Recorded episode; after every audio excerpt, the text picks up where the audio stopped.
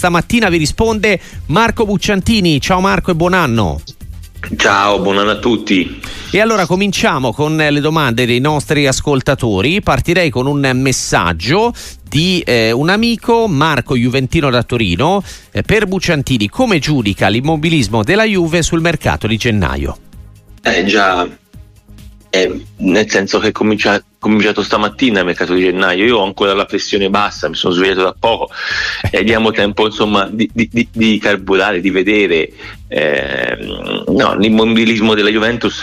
La Juventus ha una situazione sua eh, di, di, di, di monte ingaggio, di spese, di costi, eh, è una situazione patrimoniale, di bilancio che poi intanto è ancora una delle, delle poche società che, che, ci mette, che, ci mette, anche i soldi, nel senso che va sempre a, a ricapitalizzare, però eh, deriva da quello, deriva dal fatto che la Juventus sta andando bene, ha trovato una squadra, sembra ogni volta che la vedi capisci che ha anche un atteggiamento in campo perché manca qualcosa, però mancando qualcosa si è fortificata in questo atteggiamento relativo anche conseguente alle assenze, quindi maneggiare secondo me con molta cura.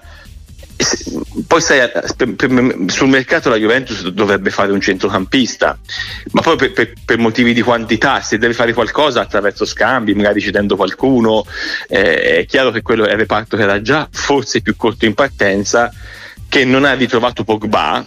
Pogba doveva essere il grande acquisto, Pogba e Chiesa, giocatori dello scorso anno per motivi diversi, c'erano stati, stati poco. Eh, Pogba e Chiesa dovevano essere grandi acquisti del, della Juventus e invece Pogba non è rientrato, poi c'è stato il, il caso Fagioli. E lì è un reparto dove durante la partita spesso non ci sono cambi di ruolo, se no anda a, a cercare, a pescare nel serbatoio creato con l'Under 23 ho letto di Allegri che ha parlato di un altro giovane che rampa di lancio, eh, un altro giocatore proveniente da quel, da, da quel gruppo lì, però cioè, ultimamente ho visto l'impiego di, di, di, di, Cambiaso, solo Miretti in questo momento è, è l'unico centrocampista con delle caratteristiche molto particolari e che nel modo di giocare quest'anno, in questo momento vincente della Juventus, fa anche un po' fatica a orientarsi perché probabilmente è un giocatore da metà campo offensiva e la Juventus invece sceglie una partita spesso diversa potrebbe fare qualcosa lì, magari lo fa. Eh, il mercato è cominciato, è cominciato oggi, eh, non, non, non, ecco, la Juventus ne, negli ultimi anni, anche in una situazione di bilancio non favorevole, ha speso comunque tantissimo sul mercato ed è, lo ricordo, la squadra più cara del campionato. ora ormai uso questo aggettivo, più cara perché non è, un, non, non è un costo che si riverbera in una forza. Quando grosso modo eh, due o tre dei giocatori più pagati non, gio- non giocano mai sostanzialmente e, non potranno mai giocare, come Pogba, eh, sostanzialmente non, non è eh, un parametro reale il, il, il monte ingaggi o reale fino in fondo, una squadra molto cara che ha trovato una forza paradossalmente differente al suo costo. Allora, abbiamo in linea da Cosenza Carlo. Benvenuto su Radio Sportiva, buongiorno.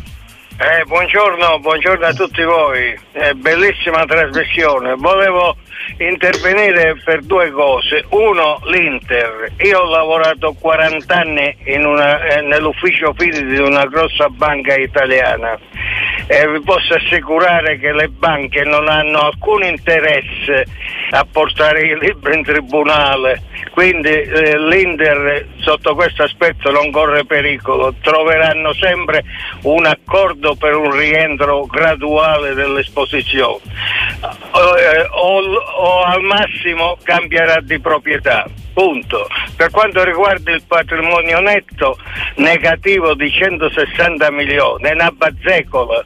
Eh, volendo eh, in un anno può, eh, lo può azzerare e quindi arrivare a, al, a, ad un patrimonio netto seppur minimo positivo. Per quanto riguarda invece la Juve eh, c'è da dire che eh, da un punto di vista patrimoniale eh, la società di, di, di, Elkan ha versato ben 750 milioni in, di, di soldi freschi, denaro fresco e, e ha coperto tutto, tutte le perdite. E inoltre potrebbe eh, ricorrere anche alla rivalutazione del patrimonio immobiliare che certamente non, è, eh, valo- non ha più il valore del costo di 100 milioni. Lo stadio è annesso albergo e tutto il resto eh, superano di gran lungo l'investimento fatto qualche decennio fa dieci anni fa. Quindi la legge lo consente, eppure la Juve non ha fatto questo, non ha rivalutato il patrimonio. Eh, ma se lo facesse potrebbe rafforzare il, la struttura patrimoniale. Questo volevo dire. Ok, grazie, grazie Carlo. Un intervento, Marco, visto no, che in questo periodo si parla molto anche di questi, di questi aspetti economici, almeno abbiamo dato voce ecco, a qualcuno che, che, ne, che, se ne intende, ecco, che ha delle competenze in, in questo campo. Eh, infatti io non, non, non, non, la prendo come una domanda, è stata un, è un discorso, tra l'altro l'avevo appena anche detto che la famiglia comunque eh, i soldi nel calcio ce li mette, altri mm, mm, sono tutte situazioni insomma, in cui è difficile avere un mercato libero. Il mercato più diciamo più clamoroso del, dell'ultima mm, estate l'ha fatto il Milan, ma ha, ha, cominciato cedendo un pezzo di sé, un pezzo di sé perché consideravo tonali milanismo anche, no? E poi ha cominciato a fare mercato, ha comprato giocatori eh, importanti, eh, tanti giocatori fra i 20 e i 30 milioni di euro, stipendi importanti, però ha cominciato con una cessione. Eh, questo è stato il mercato più clamoroso, gli altri eh, parametri zero, eh, anche le cessioni, l'Inter ha incassato tantissimo dalle cessioni.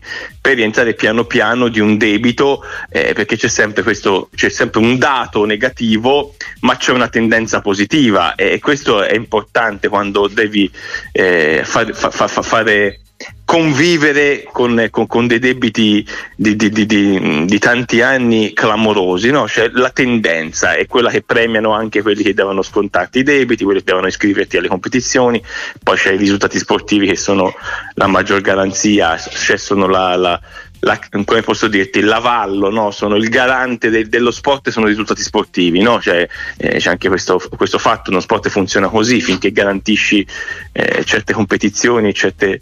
infatti non a caso ogni tanto si parla di competizioni nuove eh, come, come, come, garanzia della tenuta del sistema, poi l'intervento è stato, non è che ho capito proprio tutto dell'intervento, di verità, però ehm, l'ha fatto uno che ha detto di aver lavorato in banca, quindi l'ho ascoltato. Allora abbiamo ehm, al telefono con noi su Radio Sportiva Pietro da Milano, buongiorno. Buongiorno, auguri a tutti. Io volevo solo dire, sono in vacanza a Rimini, siamo in quattro, io, cuore giallo-rosso, due interisti e un Juventino che da due anni è diventato mezzo interista, quindi pensa un po' alla situazione. E allora mm. volevo dire, io due critiche a Inzaghi le devo fare, perché sennò qui cioè l'anno scorso un allenatore che fa 12 sconfitte in campionato, un allenatore che arriva in finale di, di Champions, ok, però trova Porto, Benfica e Milan. E allora dico, alla fine stringi stringi c'è Coppa Italia e Supercoppa. Mi sembra a volte che con l'Inter, dico la verità, un po' si esaltano nei complimenti. Dico così, ti ripeto Marco, perché sono qui con... Eh, in una giungla di interisti e juventini, siamo qua in vacanza a Rimini, allora mi devo un po' di tempo. Eh, vi saluto, vi faccio eh no. gli, gli, auguri, volevo sapere una battuta. Eh, grazie, grazie Pietro. Ti vuoi rovinare la vacanza invece, c'hai due testi e mezzo e critichi il loro allenatore, no? A parte le battute, ma no, io invece, volte, io invece non sono uno di quelli che sente la necessità del, del dovere della critica, che sente di realizzare un'opinione nella critica.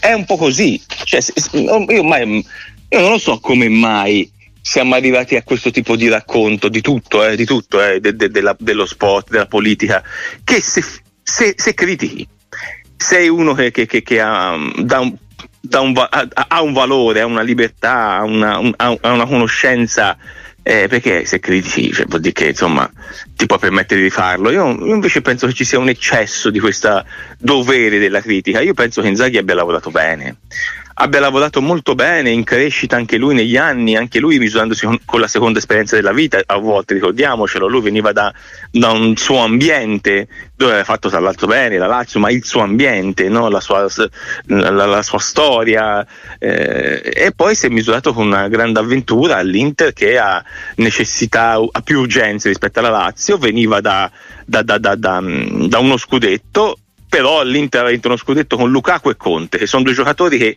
eh, hanno dimostrato di spostare. E lui l'anno, l'anno dopo, se, se, se, se, ha vinto qualcosa, forse per, per, i tifosi ha perso un campionato, servivano 87 punti, l'Inter veniva da 90, ne ha fatti 84, secondo me non sono pochi. Poi però sai, se, lo vince... Cioè, su quel campionato il discorso è molto simile a quello che adesso è esageratamente critico verso Pioli. Quando te lo giochi, quando il Milan se lo gioca con l'Inter o viceversa, non diventa più facile accettare che, che, vinca un altro, no? Cioè, ne, ne, nel, nelle critiche a Pioli, e lo sa anche lui, l'ha detto nell'ultima conferenza di fine anno, c'è anche il, il, il destino dei cinque derby del 2023, no? Cioè, al di là de, de, del totale del Milan, quelle cinque partite e la forza dell'Inter pesano sul, sul, sul discorso intorno a, a, a, al, al, suo lavoro. E così anche un po' per quello scritto di Inzaghi. Però poi l'anno dopo eh, la, la, la, stagione dell'anno scorso la finale di Champions ancora trofei un campionato che era impossibile da vincere perché c'è stata una squadra straordinaria forse irripetibile per la sua bellezza che per 6-7 mesi ha giocato un calcio secondo me che non, non siamo abituati a vedere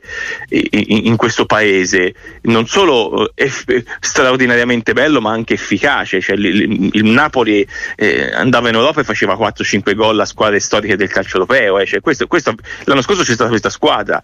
Quest'anno, quest'anno l'Inter si ora poi non sai cosa c'è ecco te lo do io l'argomento per la vacanza però devi, devi Mm, da quale giallo-rosso devi prendere il mezzo interista, mezzo juventino e riportarlo alla juventinità perché intanto secondo me quello non è con tutto rispetto parlaci ma quelle, quelle sono ambiguità insomma sono ambiguità da lettino eh? cioè uno non può essere mezzo interista e mezzo juventino uno può essere mezzo interista e mezzo della squadra di paese o mezzo juventino e se è nato che ne so a Voghera può tenere anche un po' la squadra di casa ma non si può essere mezzi juventini e mezzi interisti cioè questo, questa è un'ambiguità pe- molto più preoccupante psicologicamente di altre ambiguità. Quindi, intanto nel 2024 lui deve scegliere di che squadra è, lo devi far tornare Juventino e poi ti devi divertire in questo giochino che secondo me è davvero stato il giochino degli ultimi mesi.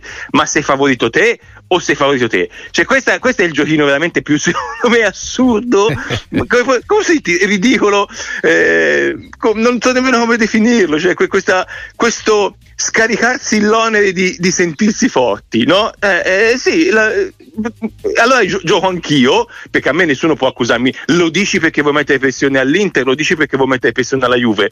No, no, io faccio una valutazione dell'Inter è la squadra più forte, quest'anno Inzaghi ha questo dovere, si percepisce come più forte, è una squadra che è più completa in più reparti, la Juventus ha una grande difesa, eh, ha un, un, ottimo pacchetto di attaccanti dove fa fatica, ora sono diventati Coildiz anche 5 dove si fa fatica però a scegliere due titolari. Nell'Inter questa scelta è, è ovvia quando ci sono a centrocampo c'è un abisso. Quindi insomma c'è la completezza, la profondità, la forza recente dell'Inter, c'è l'abitudine dell'Inter da tanti anni di fare tante belle stagioni perché quando ha mollato un po' il campionato e grosso modo ha fatto, no, ha fatto i punti della Juventus mollando il campionato, ha fatto i punti della Juventus che non ha mollato il campionato, ha comunque fatto la finale di Champions e vinto l'Europa posso, eh, eh, partecipa al giochino, divertiti con questo giochino.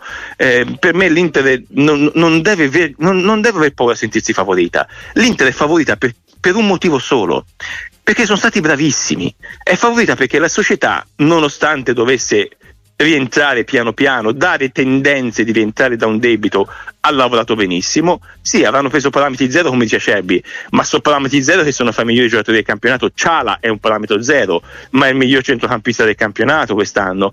Hanno preso parametri zero fortissimi, hanno cambiato i ruoli come Onana Sommer guadagnandoci tecnicamente e guadagnandoci anche un sacco di soldi. La squadra Ah, quindi è stata forte la società, sono, sono bravissimi i giocatori che, che, stanno vibrando insieme ed è bravo l'allenatore, bravissimo l'allenatore che li sta li sta migliorando, li sta, li, sta creando qualcosa, ha, ha, ha, giocato una grande Champions che eh, ha, ha, coperto l'ambiente di consapevolezza e di forza, quindi sono i favoriti ma lo devono vivere come un vanto, essere favoriti significa essere più forti ed è un vanto perché per arrivare a essere più forti in mezzo agli altri devi essere stato più bravo degli altri, quindi ecco divertiti con questo giochino, però, però devi farlo tornare Juventino. Devi dirgli che non si può essere mezzi Juventini e mezzi interisti, cioè è, è, un, è, è un problema, ecco, è un problema. Vi risponde Marco Bucciantini 334 773 0020 per prenotarsi e parlare in diretta con lui. Numero che ha composto Gianni da Firenze. Ben trovato buon anno Grazie anche a voi, buongiorno. Sì, volevo fare una domanda a Marco Bucciantini, so che lui è un appassionato di ciclismo, eh, da Firenze quest'anno parte il Tour de France, che è anche un bel avvenimento. Ecco, volevo domandargli eh, la crisi del ciclismo italiano, perché non riusciamo più a trovare un corridore diciamo di un certo livello. E poi anche la crisi non abbiamo più una grande squadra World Tour come sanno da tutte le parti. Ecco, volevo sapere cosa ne pensavo lui. Grazie Gianni per averci chiamato. Marco. Eh, ma intanto probabilmente Gianni c'è, c'è correlazione, perché non sono un, un, un ciclismo che, che attrae imprenditoria, ricchezza, quindi società sportive che permettano ehm, una, una, filiera di lavoro che va da, da, dall'inizio al dilettan- alle corse dilettanti fino al professionismo crea movimento, crea eh, aspettative, eh, investimento soprattutto, perché poi sui, sui, sui giovani talenti devi esserci addosso eh, con, con, con, tutte le, le, possibilità che ti dà in questo momento la, la, la, la migliorarsi in allenamento, quindi è, sta probabilmente insieme e però se non c'è il campione è difficile riportare il discorso sul, eh, sul, sul, su, questo sport. Poi può darsi semplicemente io ogni volta che si parla di queste cose Ehm, io credo sempre che ci, ci, siano dei momenti un po' ciclici, no? Ehm, e è anche cambiato il ciclismo. Cioè ci sono in questo momento dei campioni che vogliono vincere tutto e quindi vengono a pascolare in tutto il calendario e quindi è difficile anche per dei paesi che in questo momento magari non hanno protagonisti ma potrebbero vincere corse un po' meno competitive fa- farsi vedere c'è stato un decennio in cui eh, avevamo una grande passione, un grande duello, Moser Saronni, che poi erano eh, corridori straordinari nelle corse di un giorno, però per esempio n- non sarebbero mai stati competitivi nel Tour de France, ma in quel tipo di Giro d'Italia, costruito in quel modo lì, hanno potuto anche duellare e vincere Giri d'Italia, ne ha vinti eh, un paio Saronni, uno Moser, tantissime volte a podio, poi l'ha vinto anche in quel decennio degli italiani Visentini, un altro che poteva vincerne tanti e comunque era sempre competitivo. Poi magari nel, se dovevano misurarsi nel Tour de France non era una corsa nel, nella quale avrebbero potuto emergere, se no in qualche circostanza, ma infatti nemmeno ci andavano, però almeno erano forti nelle corse di un giorno, quindi li vivevi come i campioni quali erano e hai potuto creare una narrazione straordinaria, no? Mosè Saronni, e che poi se c'è il duello questo paese si avvicina a uno sport. In questo momento i, i grandi del ciclismo si prendono tutto, è difficile emergere e probabilmente è un momento in cui non ci sono ciclisti e bisognerà aspettare il momento in cui ce ne saranno tanti e racconteremo ah come è rinato il ciclismo italiano aggiungo una cosa eh, ho, ho fatto all'inizio di, di, di, di Radio Sportiva, quando ho cominciato Radio Sportiva mi pare ormai otto anni fa, molti interventi sulla crisi del tennis italiano. No? Eh, come mai non abbiamo più campioni? Come mai non vinciamo? In effetti lo Slam non abbiamo ancora vinto, però abbiamo vinto una Davis quest'anno e sappiamo benissimo che si sta preparando una grande era del tennis italiano. Quante volte l'abbiamo fatto anche sullo sci? Capisco, capisco, una cosa, e, e, invece anche lì abbiamo campionesse e campioni che vincono gare importanti e medaglie, dove hai avuto un faro come tomba. Quando hai meno, e la compagnoni quando hai meno, fai, fai fatica a vivere la stessa e invece magari sono campioni e stanno vincendo altrettanto mh, mm, o stanno vincendo comunque tanto però non, non ci sposti così clamorosamente il racconto da sentire un'epoca d'oro che magari invece è, è, è, comunque un'ottima epoca per uno sport. Non è questo ovviamente il caso del ciclismo, dove siamo forti in alcune discipline, siamo forti nelle discipline per esempio olimpiche, dove siamo competitivi e andremo a giocarci delle medaglie. Fa più effetto che sia il ciclismo. Perché il ciclismo e Gianni lo sa benissimo se è appassionato è, è, è la nostra storia è un po' la storia di tanti popoli, ma è la storia di questo paese. Cioè la bicicletta è stato un, è, è, è stato, stato un segno di, di, di di ritorno alla vita di questo paese. Eh, nelle, in, in, bicicletta abbiamo fatto la resistenza, in bicicletta abbiamo fatto il dopoguerra, in bicicletta con Coppi e Bartali siamo andati a petto in fuori in Europa dopo un, un decennio che ci anzi perdonatemi, si chiama proprio ventennio con la V maiuscola che ci aveva fatto eh, alzare il capo qui, ma ci ha fatto vergognare nel mondo, no? E quindi, quindi la bicicletta è un pezzo di storia di questo paese importante, straordinario, bellissimo, pieno di, di, campioni e quindi non ci torna che questo paese che si muove, che si è mosso in bicicletta abbia questa crisi. Però vi faccio a tutti gli appassionati di ciclismo, bisognerebbe una volta fare un approfondimento su come nascono i campioni oggi. Cioè noi siamo stati abituati per tanti anni a un tipo di formazione del ciclista, tantissimi chilometri da sempre, da subito, da quando prende la bicicletta, che non è uno sport precoce, ma insomma poi a un certo punto nella, nell'adolescenza ti metti in bici e fai tanti chilometri. Da tanti anni sta cambiando l'arrivo dei campioni, addirittura ce n'è uno che arriva dallo sci di fondo, ce n'è tanti che arrivano dalla pista, ce n'è tanti che ormai arrivano dagli sport intensi, c'è Van der Poel che che, che, che, arriva da tutto, no? ora sta, sta, nel fango, no? è, mh, è, cambiata la costruzione del ciclista e bisogna vedere se, se è, è, somiglia a come culturalmente siamo abituati a fare ciclismo in questo paese. Questa è una riflessione che bisognerebbe fare con i tecnici del ciclismo. Però è cambiato tanto, cioè, ehm, anche l'allenamento del ciclista, anche la manutenzione del campione del ciclista, bisogna vedere se ci somiglia e forse a maggior ragione senza quelle squadre pro come denunciava Gianni è difficile eh, creare un sistema appunto di, di, di preparazione e di allenamento che oggi eh, costruisce il, ciclismo, il ciclista in un altro modo che da prendere la bicicletta e farmi migliaia di chilometri l'anno, farmi il fondo, farmi la gamba e poi essere un forte ciclista.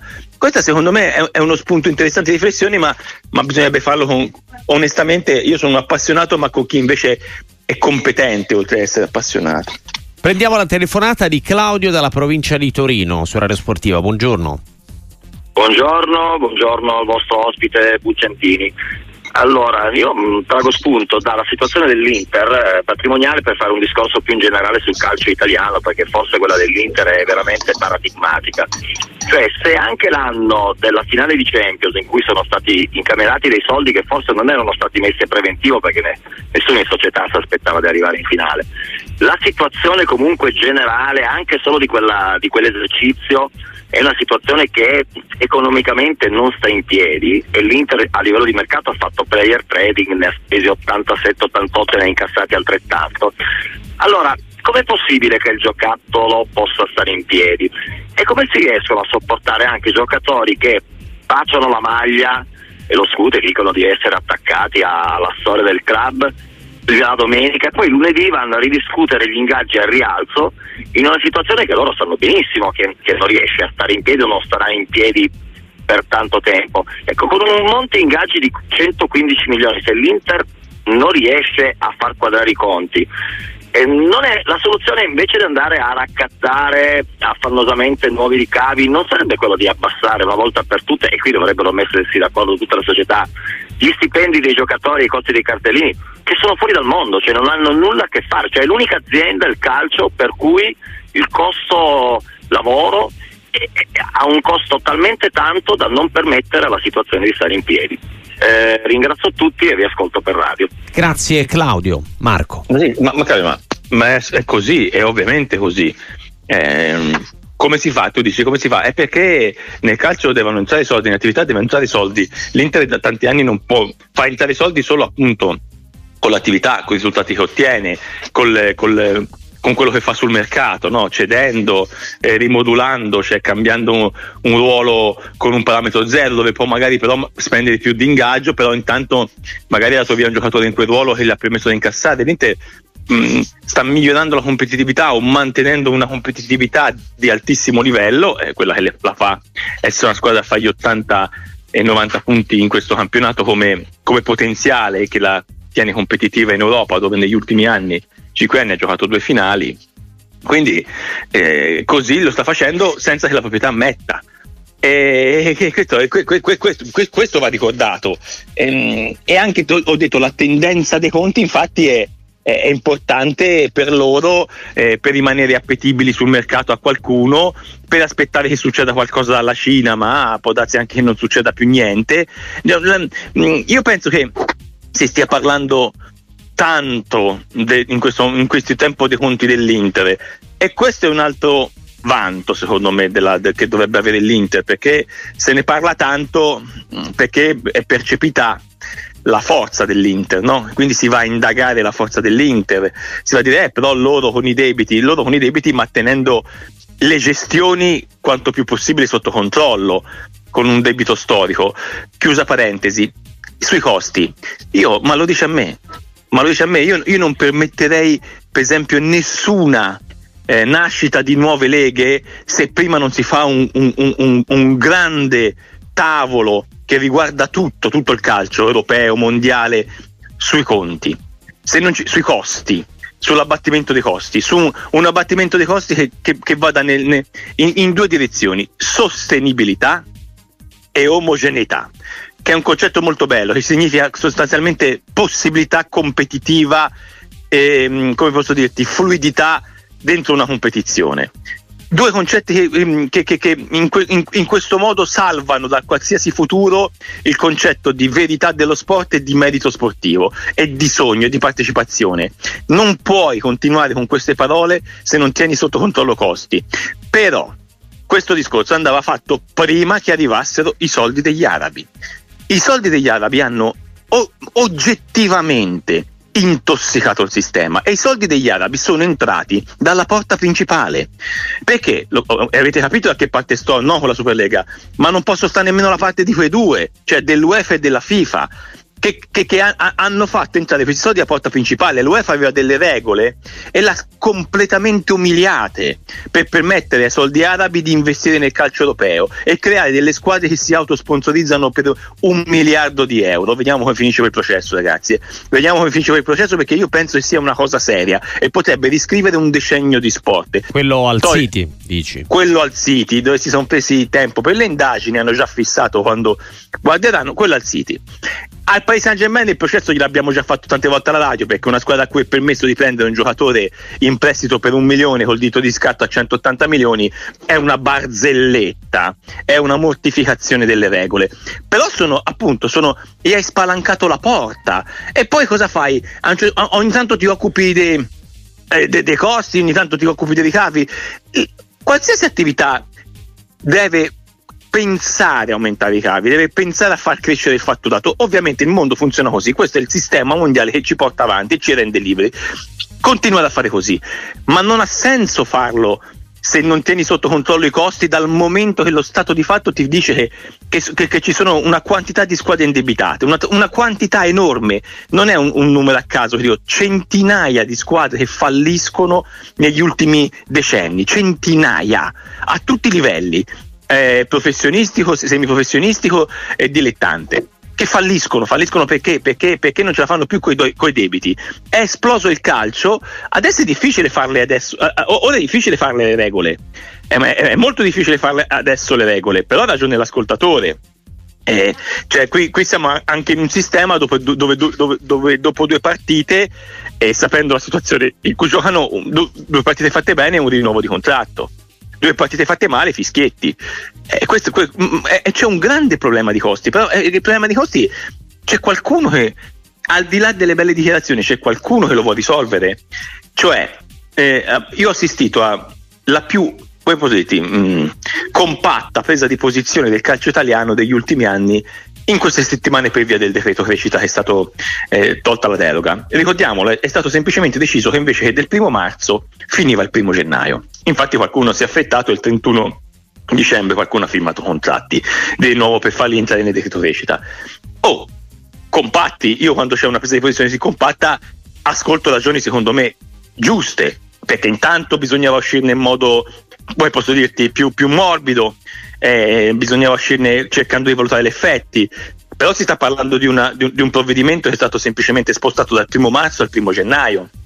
Ed era nell'aria che finisse, perché un paese dove c'è una, un, una soglia di povertà crescente non puoi continuare a pensare che sia normale vivere in un, in, con, con, con, un, con un decreto che permetta a chi guadagna milioni di pagare meno tasse.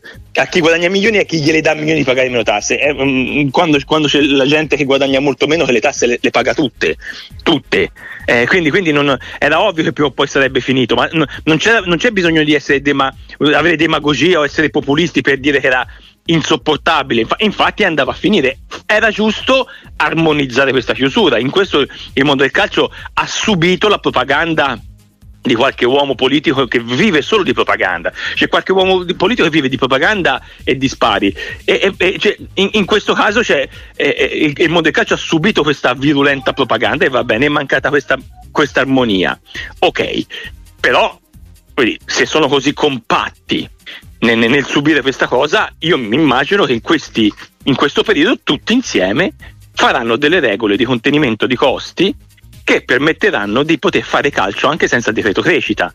Smettiamo di dire che siamo competitivi col decreto crescita. L'Italia prima del decreto crescita ha fatto lo stesso finale europeo, l'ha fatta con la Juve, l'ha fatta con l'Inter, è arrivata ai quarti di finale con l'Atalanta, che da un punto di vista di una competitività di sistema è ancora più importante come risultato. Ha portato il Sassuolo nelle coppe. Cioè non, non, ora abbiamo, abbiamo, anche un po' ovviamente fatto propaganda al contrario su quanto era necessario questo decreto. Questo decreto crescita era necessario perché? Perché ti permetteva di spendere spendere di più e pagare meno. Ecco, allora ora voglio che questa, questa compattezza del mondo del calcio si riverberi su una seria, una seria presa di posizione comune, regole, richiesta di regole che permettano di, di spendere meno, che è il modo più giusto di pagare meno. Vuoi pagare meno, spendi meno. Sentiamo la telefonata di Giovanni. Buongiorno su Radio Sportiva. Buongiorno, buongiorno. Uh buon anno eh, complimenti per le trasmissioni. Eh, un saluto al dottore Bucciantini che um, lo ammiro, eh, lo ammiro soprattutto nelle risposte, che coinciso con due parole dice tutto. Eh, io volevo semplicemente mh, mm, fargli questa domanda a proposito di Pioli. Eh, ha, premesso che ha fatto un miracolo quando ha vinto col Milan, eh, là è stato veramente un miracolo, è stato il 90% secondo me un suo miracolo, eh, perché le partite le risolveva con i cambi, eh, leggeva le partite in una certa maniera, quindi interveniva. Eh, ultimamente non lo so, forse perché si è un po' montato la testa, tra virgolette, eh, non sta più facendo quello che faceva prima, eh, non rivaluta i giovani, ora abbiamo, manca, manca, sono venuti a mancare i centrali difensivi e si ostina a mettere a Hernanz, a Teo, e quando magari potrebbe lanciare quel ragazzo Simic che eh, secondo me eh, ma stasera giocherà però, eh? eh non, cambia, non, cambia, come una volta, eh, fa sempre le stesse cose. Eh, che ne pensa il dottore Bucciantini? Voglio dire, Okay. Può essere che sia finito, tra virgolette, il, il tempo Pioli? Grazie Giovanni. Marco. Ah, non, intanto sui giovani non, non credo sia così, eh, eh, ne ha fatti giocare tanti. È vero che un conto è, far giocare un giovane, metterlo una, quando le cose vanno bene e poter dargli la, la, possibilità di partecipare alla festa. Un conto come quest'anno tante volte ha dovuto mettere i giovani perché si guardava intorno e quelli aveva, no? Però poi alla fine parte Zaghi, Camarda, Simici, quando ha possibilità Pioli i giovani li mette, i giocatori di ruoli li mette. Adesso secondo me con la, con la difesa in, in, una partita così, dopo una settimana particolare in cui il gruppo aveva fatto quadrato intorno a lui, aveva scelto Florenzi perché poi non è solo dici non ha scelto Simic mette Teo lì e poi in, in, questo momento fai anche una gerarchia di uomini lì dentro di giocatori, di biografie e allora dici preferisco andare con Florenzi con Kier, con, con, con Teo e Simic piano piano che Simic comunque eh, ha giocato adesso rigioca ehm, ne, ha giocato nell'ultimo mese ha giocato credo molto più di quanto pensasse di giocare no? si è trovato in campo ed è stato all'altezza ma ora veramente Pioli che ha, ha, ha, avuto coraggio, io come ricordo l'ascoltatore ha vinto un campionato pescando a un certo punto a gennaio Calulu facendone un difensore, un giocatore che non aveva partite nel professionismo, era oltre la gioventù, cioè cominciava a giocare, cominciò a lottare, a giocare lottando per lo scudetto in una situazione di emergenza, sostituendo giocatori che avevano avuto infortuni in quel reparto, a Chiere, poi Romagn- si è fatto anche male Romagnoli in quel momento. Vabbè, detto questo sul tocco magico, non è che Mm, è cambiato il modo di vedere di Pioli. Il Milan è meno sano, in questi mesi è stato meno sano, ha avuto tanti problemi. Io credo che ci sia un'idea di, di partenza interessante, il 5 più 5, no? eh, con i giocatori che, che, che, che, il Milan ha comprato, con le mezzali che ha comprato nuove, con eh, un, un, reparto d'attacco di riserva numericamente eh, di ricambio perfetto a titolari, no? però non ha avuto la possibilità di, di, di, di allenarli con continuità come tanti altri allenatori, ci si allena poco, si gioca troppo, ma non li ha avuti nemmeno a disposizione, l'ha spesso messi in campo mh, mm, da ricondizionare, l'ha spesso messi fuori ruolo. Eh, questo è stato il problema del Milan di questo lungo periodo, è stato questo, è stata la possibilità di, di ragionare su un, su un organico pieno di infortuni e lavorare con, con, giocatori che magari ritrovi alla vigilia della partita e non sai come stanno e continuare a vedere questi infortuni. Questo secondo me ha tolto molto al Milan, ha, tolto serenità, ha tolto possibilità, ha tolto fiducia in quello che fai e comunque è una squadra che continua a viaggiare eh, con, con, due punti a partita in campionato. Poi c'è stata una Champions molto difficile, il girone più difficile di tutti, ce l'aveva il Milan ed è stata una Champions secondo me dove il Milan meritava di passare. Anche se non è stato un grande Milan, però un, un girone così equilibrato dove esci per differenza reti negli scontri diretti, in cui sbagli un rigore, in cui sbagli quel gol che hai sbagliato nella prima partita col, col, col Newcastle che il Milan strameritava di vincere, in cui sbagli anche quei due gol che ha sbagliato a Dortmund, in cui il Milan comunque ha fatto meglio del Dortmund. Cioè in un girone così stretto quando, hai, quando fai errori clamorosi, quando sbagli gol così e, e, se pensi te ne bastava uno per passare uno, e se lo fai con Newcastle, se lo fai col Dortmund, sei passato, e, cioè, e la differenza poi è quella però è un Milan che, che, che, che, è il primo tormentato da poter fare di più, da voler mostrare di più, è lo stesso Pioli che non credo che abbia assolutamente perso contatto con la realtà, con la squadra di tutto, anzi secondo me l'immagine più importante di domenica e le parole più importanti di domenica vengono proprio da, da, da, da, San Siro e dalla partita del Milan, c'è la testimonianza che sono ancora insieme, che vogliono fare ancora molto e che mh, mm, fidano, sono l'uno nelle mani dell'altro, Pioli dei giocatori, giocatori di Pioli. Cioè, sono arrivate queste parole da San Siro, finché senti queste parole, finché una società sente queste parole, ne deve tener conto. E poi ripeto vo- tante volte, e lo dico anche all'ascoltatore, in quel campionato che io, io non, non, uso mai la parola miracolo nello sport perché il miracolo toglie qualcosa invece al lavoro, alla straordinarietà del lavoro, alla bravura eccezionale, ma probabilmente è stato un campionato eccezionale dove non era il Milan la più forte.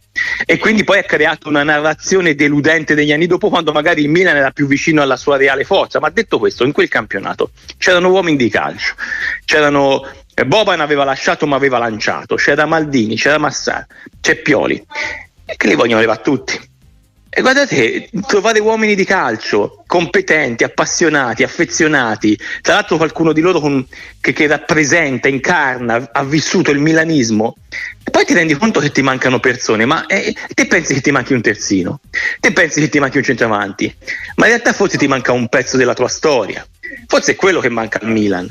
Fare, um, tanti, volete, volete, volete via anche Pioli, ma io penso che invece sia l'ultimo pezzo di memoria di quell'anno eccezionale, di questo momento eccezionale che ha riportato il Milan dai 65-67 punti faceva ai, ai, quasi 90 per vincere lo scudetto. Era, secondo me, ehm, c'è, stata, c'è, stato un eccesso di, di, di frenesia nel valutare come deludente la stagione successiva e nell'arrivare a mettere in discussione tutti i grandi uomini di quell'avventura. Abbiamo la telefonata di Gabriele da Lecce, benvenuto su Radio Sportiva. Ciao, buongiorno, tanti auguri di buon anno a tutti. Eh, volevo fare una domanda riguardo il discorso che, che ho ascoltato prima dei costi eh, decreto crescita e quant'altro. Mi viene in mente in particolar modo, questa è una considerazione mia personale, eh, seguito molto da vicino perché sono appassionato di calcio, il modello Percassi dell'Atalanta, che non credo abbia usufruito del decreto crescita onestamente in tutti questi anni in cui ha fatto un percorso di crescita dalla Serie B alla Serie A, fino alle posizioni di alta classifica per quanto riguarda i costi, effettivamente siamo uno dei paesi più arretrati eh, nel, mondo, nel, mondo, del calcio. Volevo chiedere al signor Bucciantini se il modello del Lecce, che è ancora molto indietro, comunque in una fase molto embrionale, molto di partenza, eh, non possa essere eh, effettivamente una ripetizione di quello che è successo con, con l'Atalanta, con, con, il presidente Percassi, grazie alla gestione oculata del presidente Sicchi Damiani e, e, di tutto lo staff Pantaleo Corvino per quanto, per quanto riguarda il, um, il, discorso dei calciatori, quindi la parte tecnica uh, con la Dima in Cucci che stanno facendo un lavoro, un lavoro veramente ottimo. Si parla anche della questione stadio ed è questa la mia domanda. Quanto la questione stadio, che non è di proprietà di tantissimi club in Italia, può influire sulla qualità del prodotto calcio italiano? Grazie Gabriele per averci chiamato. La, cosa sulle infrastrutture in generale, stadi sì. sul calcio italiano, sì, le infrastrutture è un tema vero, è un tema serio, è un tema dove mh, si, sco- si, riscontra la difficoltà di fare politica in questo paese, di considerare mh, il calcio importante come non solo la prima parte della domanda riguarda l'industria, questa è stata la cultura paese cioè un, una, uno spettacolo di passioni, di emozioni che raduna decine di migliaia di persone tutte le settimane e, in, e, insiste su delle zone cittadine dove c'è derby tutte le settimane, ma in quell'altra almeno due volte al mese su decine di migliaia di cittadini riguarda la vita, chi va allo stadio, chi vive nei pressi dello stadio. Eh, abbiamo stadi che stanno compiendo un secolo di vita, intoccabili perché monumenti eh, i, i, le infrastrutture non sono monumenti le, le infrastrutture servono la gente l'ho già detto tante volte le infrastrutture servono sono come ponti come strade non le lasci un secolo no? la, cioè, cioè, la, si chiama sempre Aurelia l'hanno fatta la, i romani eh, duemila anni fa però ogni tanto la sistema, non è che la, è, è, ciottolato che fece due anni fa, no, è le, è, ed è un capolavoro, no? una strada due anni fa che andava da, da, una capitale fino all'impero, perché l'Aurelia andava fino di là, l'Appia andava fino giù, la Flaminia andava da qui, cioè, fa, però ogni tanto le sistemano, se ponti non le sistemi crollano e piangi, piangi un paese. Gli stadi sono importanti, sono infrastrutture, quindi vanno a servire la popolazione da oggi in poi, non da oggi a ieri non da oggi fino all'altro ieri. Se non si capisce questo, se si continua a, a chiedere un parere alla sovrintendenza, se si continua a coinvolgere eredi di architetti che vivono solo perché sono eredi di architetti, che se fosse, come ho detto tante volte, vivo ancora l'architetto che ha fatto un, uno stadio cent'anni fa, si vergognerebbe che quello stadio non è ancora stato cambiato, perché gli architetti pensano il mondo in avanti, non all'indietro, e quindi dopo cento anni un architetto lo rifarebbe lui lo stadio, le tirerebbe giù lui le citazioni storiche del suo lavoro. Sarebbe il primo a dire bisogna rifare, bisogna rifare, rifare in senso eh, in, in, cui la, la, l'accesso allo stadio, l'afflusso a questo sport, a questa passione sia gioioso, sia ordinato, sia moderno, sia facile, per tutti, perché ci va e perché ci vive intorno. C'è una città in Europa dove ogni giorno, ogni, ogni, ogni turno di campionato si giocano 6-7 partite, Londra. Voi immaginate se ci fosse una città italiana dove ogni, ogni, ogni domenica si giocano 6-7 partite. Io vivo in una città dove se c'è un concerto si paralizza mezza città, Roma, no? E quando c'è una partita mh, mm, è, è, un, è, un, è, un, problema. Se c'è una partita da 70.000 persone, quel giorno lì c'è un'adrenalina in, in, in, in migliaia di, di, di, chilometri quadrati, cioè una cosa eh, incredibile. Ecco, c'è una città in Europa dove si giocano 6-7 partite ogni turno di campionato, 5-6 partite e non se ne accorge nessuno. Si giocano partite di grandissimo livello da 50.000 spettatori a distanza di 100 metri.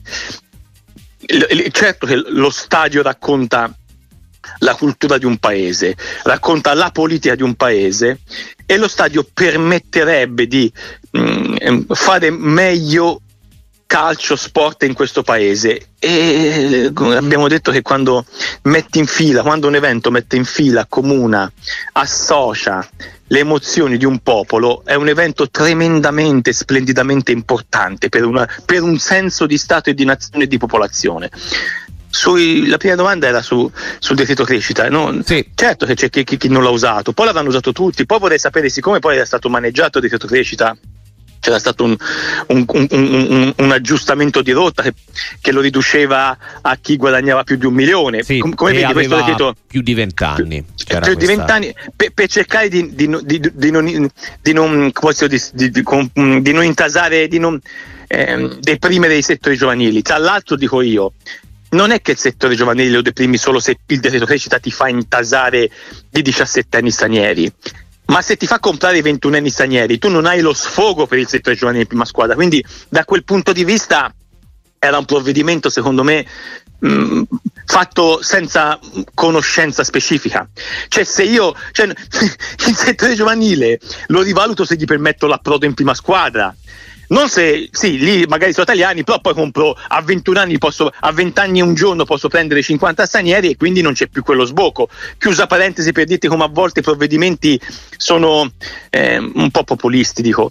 Però quel provvedimento che cercava di ridurre un po' il decreto crescita del calcio, lo faceva nell'unico modo possibile, rendendolo sostanzialmente da un punto di vista, come posso dirti, eh, politico ancora più ingiusto, eh, etico ancora più ingiusto, perché riguardava solo chi guadagnava di più.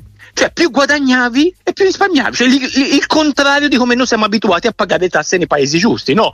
Più guadagni, più paghi. No, eh, meno guadagni, meno paghi. No, lì più guadagni, meno paghi. Cioè, lo restringeva in avanti. Vorrei sapere quanti giocatori, quante società, davvero vorrei saperlo, non lo so, mm, mi, mi colpevolizzo di non saperlo, hanno fatto firmare contratti da un milione e due invece che da 700 mila per entrare nel decreto crescita. No? Qu- Quanto, quanto si è creato una ipervalutazione di alcuni giocatori e di alcuni contratti con il decreto crescita. Quanto ha permesso, perché è una cosa che e invece su- sulle quali bisognerebbe misurarsi con le società di calcio, che non voglio accusare, io non voglio accusare i dirigenti che stanno lavorando in, in una situazione difficile con pochi soldi o presidenti che continuano invece a metterci i soldi a perdere nel calcio. Ma quanti, quante ipervalutazioni abbiamo fatto col decreto crescita quanti giocatori che non servivano abbiamo accumulato? Eh, quanto di più abbiamo dato? Quanto abbiamo ulteriormente ingigantito la sproporzione fra il costo del lavoro e il valore del lavoro in questo settore. Cioè, è- è anche questa è una riflessione fondamentale. La paura adesso è di perdere competitività. Però, ragazzi, cioè, e bisogna essere più bravi, ancora più bravi, ancora più coraggiosi a fare calcio senza leggi speciali. De- una cosa simile al decreto crescita in questo momento in Europa ce l'hanno solo delle nazioni piccolissime, proprio per cercare di essere un po' più competitive, ma le grandi nazioni del calcio non ce l'hanno. Non ce l'hanno. C'ha, c'ha qualcosina la Francia, ma non è nemmeno equiparabile a questa cosa che abbiamo appena raccontato. Andiamo avanti, quella compattezza del calcio che oggi si lamenta per questo salto in avanti, io ripeto, so- con le società andava armonizzato questo passaggio, ma la propaganda in questo paese batte la politica, ricordatevelo sempre, propaganda batte politica. Detto questo, quella compattezza adesso si mette a un tavolo e faccia delle regole per trovare competitività e secondo me non si può partire da un abbattimento dei costi. Marco, grazie e ci A sentiamo voi. presto qua su Radio Sportiva. Ciao. Alla prossima.